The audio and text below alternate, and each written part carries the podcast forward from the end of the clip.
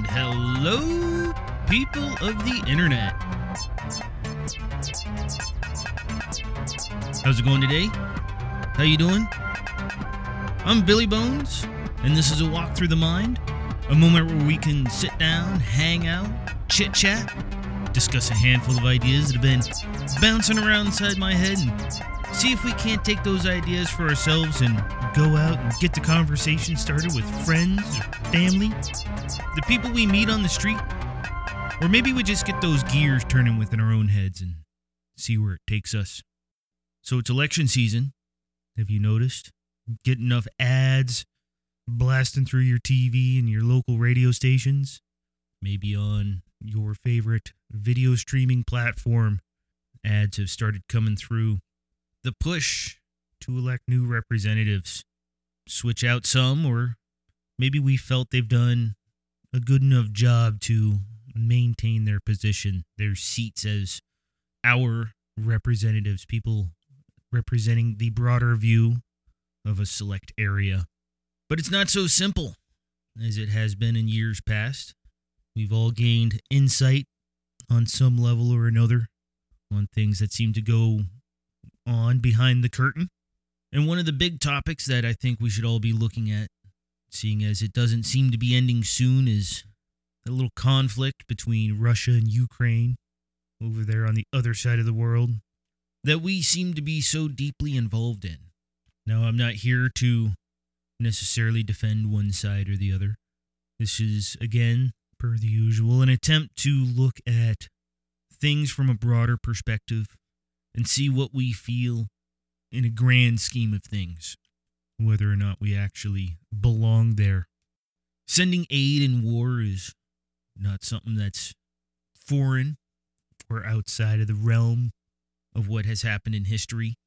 I was recalling the other day that the French, France, helped the United States, or more appropriately, more appropriately named the 13 colonies, secede and gain their independence from the UK, Great Britain.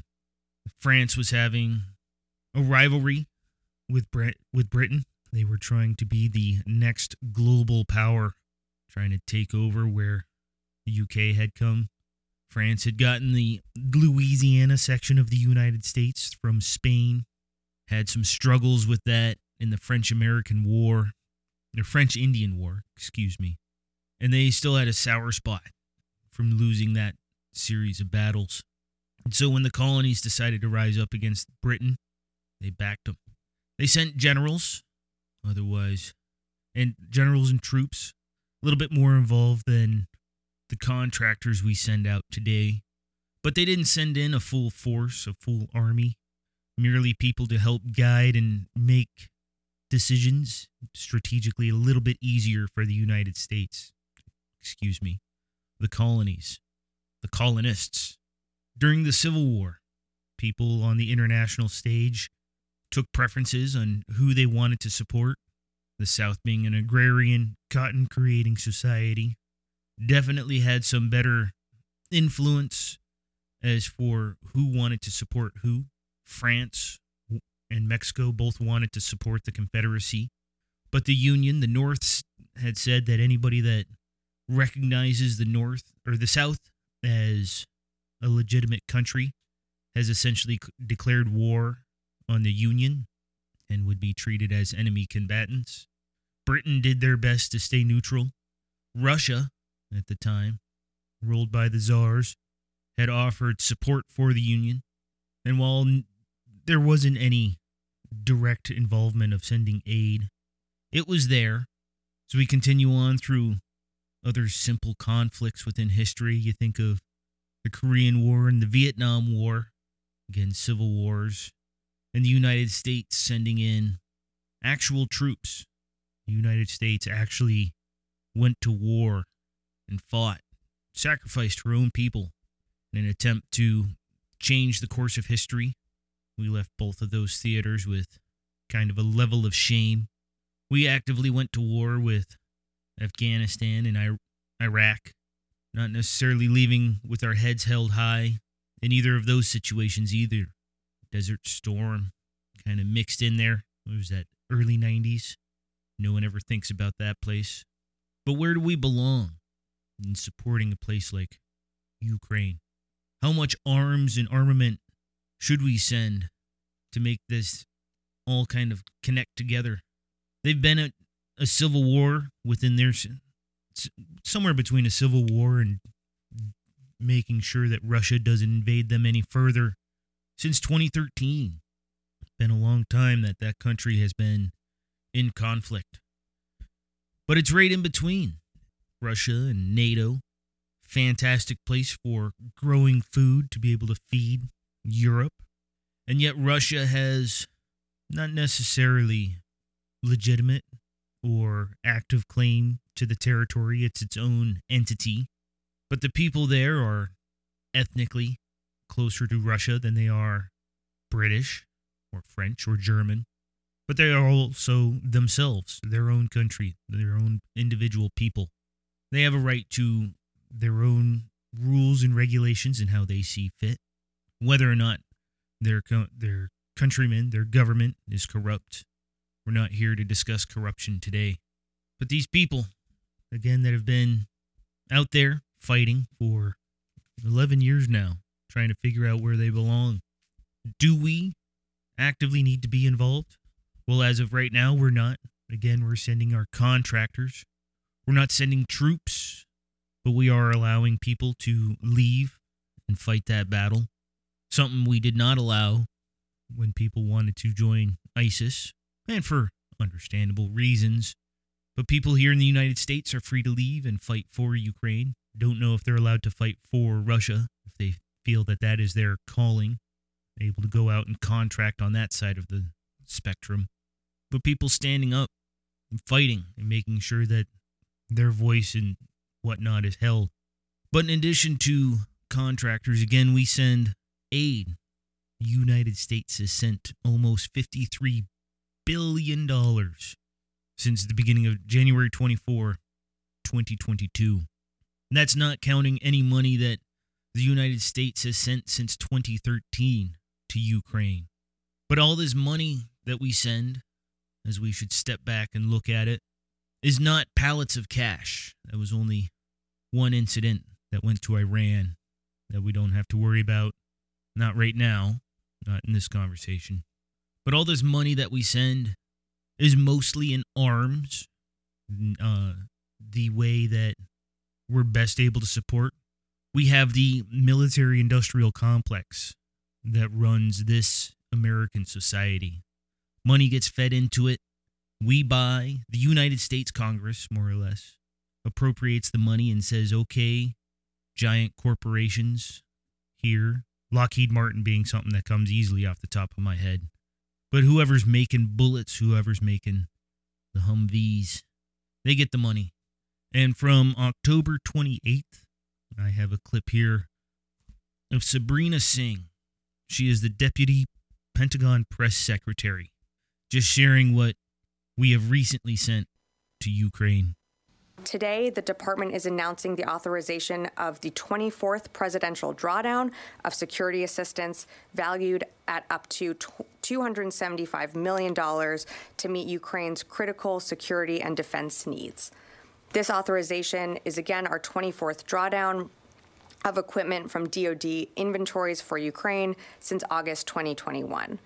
Capabilities in this package, which you'll see up here, additional ammunition for HIMARS, which are the high mobility artillery rocket systems, 500 precision guided 155 artillery rounds, 2,000 155 millimeter rounds of remote anti armor mine systems, more than 1,300 anti armor systems, 125 Humvees, uh, small arms, and more than 2.75 million rounds of small arms ammunition, and four satellite communications antennas. In total, the U.S. has committed more than $18.5 billion in security assistance to Ukraine since the beginning of the Biden administration. So only 18 billion in arms sales, and we're only getting rid of old stock. We're getting rid of the stuff that's about to be expired. So it's okay to get rid of it. We can reinvigorate the United States economy by spending money, by making new weapons, new cars, all sorts of fancy stuff like that, spiking the U.S. economy. Other assistance usually gets sent out in through the NGOs, non-governmental organizations, as a means to send food and water and blankets, maybe some educational material, not propaganda, to the affected area. So it's a bonus for us here in the United States to send this aid. Again, we have skills that get sent out as individuals. We get to empty the, our aging, it's not infrastructure, but weapon stock, weapons cache. So we get to pay people, we get to pay manufacturing companies, and it all works out for the better. We get to support a nation that we believe we agree with, whether or not we agree that we should be in this conflict. We are not actively in this conflict yet. We have not declared war on Ukraine. But what happens when these weapons that we send out, not worried about the contractors, they have their job, they have their morals and situations. But what about when these weapons don't make it to where they're supposed to? Should we continue to send arms? Maybe. Probably. If that's the message we choose to endorse. But how do we verify that the weapons are going to be used and sent to and received by the people that we want? We don't want even outdated arms to make it onto the black market. There's a conversation going on here in the United States about just ghost guns and weapons that end up in criminals' hands, let alone law abiding citizens' hands. How do we make sure? How do we determine whether or not we're doing the right thing? Maybe we need verification on every shipment, make sure it ends up in the right person's hands. I'd hate to see when we finally determine that this conflict is over or we are done with it, that we just abandon all of our equipment. Now, granted, this is aid, these are gifts. It's nothing like how we left Afghanistan when we were actively, actively involved in that area, leaving behind so much equipment. But it's cheaper to leave it than it is to ship it back. Ship it one way, abuse it, use the crap out of it, and leave it. Let it litter someone else's area. But then they can use that technology that we've left behind if they're able to figure it out, and apply it to their own deal. Or they can take apart the scraps of whatever it is and create new things. Hate to go so far and not to be rude, but to create new huts or shacks, living situations, reduce, reuse, recycle. At least someone will be able to use it. But should we still support Ukraine? Shouldn't be just Ukraine, but any group. Uh, should we support them?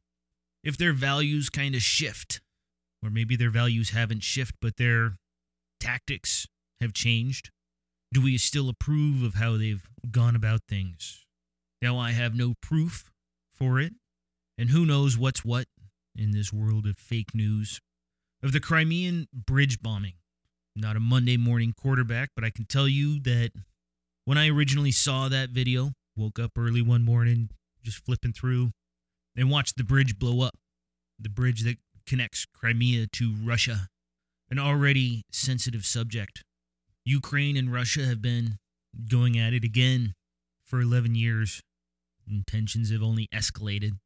A push becomes a shove, a shove becomes a slap, a slap becomes a punch. Where do we go after a punch? Where are we? Win or lose, however, the balance of the battle was going.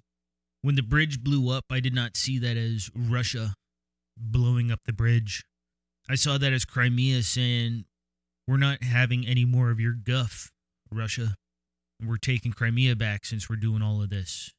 Maybe it's where we agree and we stand and how we feel in the Russia Ukraine conflict. But what if that was not just a defensive maneuver? International community, more or less, agree or disagree, but Crimea has become Russian. Crimea is Russia now, in a nutshell. And now Ukraine does that to take it back. May again, maybe they're justified. But does that increase the conflict? Does that increase tensions? Is that where we want to be as the United States, as an entity that's backing that side? Maybe. Maybe we think that Russia should back off. There was blame that it could have been Russia Again, I don't see Russia trying to advance, expand that war any more so. I think they have their ideas and goals. And again, Crimea was already theirs. Why should they need to elevate the conflict there? But now there's talks of dirty bombs, nuclear weapons. Should actually reverse that nuclear weapons and dirty bombs. Dirty bombs are just things that will ruin immediate area, something that's placed within a, a vehicle or a suitcase and taken to an area with a little bit of radioactive material and blown up ruins that area. If Russia is looking to gain territory, why would they want to destroy just a small area and make it radioactive? Chernobyl's already in Ukraine. Not that they want to make any more of that area dirty. But if Ukraine, if their government is so bent out of shape to make things like this happen, to prove that Russia did it somehow, some way, could a government do that on their own? Destroy an area to make it look like Russia did more damage in an attempt to increase the amount of arms that we send over, the amount of aid that the United States chips in. The Gulf of Tonkin, the event that brought us into the Vietnam War, turned out to be a less than stellar excuse. Worked out well the day of, worked out better than the Bay of Pigs, but it still turned out to be not as good of an idea or as honest, reliable, respectful as a means to get us, the United States, involved in a conflict that we kind of had to leave with our tail bet- behind our legs, between our legs, whatever the phrase or saying is. How do we balance this out? How do we choose which, which representatives have appropriately stood up for our values and beliefs as individuals, as Americans, at both and all levels, all the way in between? Do they respect our feelings? Do they respect our beliefs? Almost 370 lawmakers, lawmakers, representatives have voted to hand out money to the uni- to the Ukraine, the Ukraine, Ukraine. Is that where we want to be? Is that who we want to elect? Outside of the massive number of show notes in an attempt to compare and contrast everything, there is a link in there that from Breitbart that shows all the people that voted to send money in this time, this year of 2022. And so it's not a it's not a condemnation or a means to say that one person's right or wrong.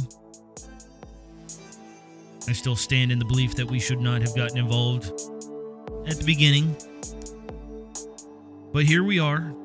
We are very much involved dealing with reverberations of a kinetic energy situation. And we'll figure it out. These are ideas, these are talking points, moments that I hope we can take and create reflection of ourselves. And I've been Billy Bones at Billy Bones. B I L L Y B O N, the number three S.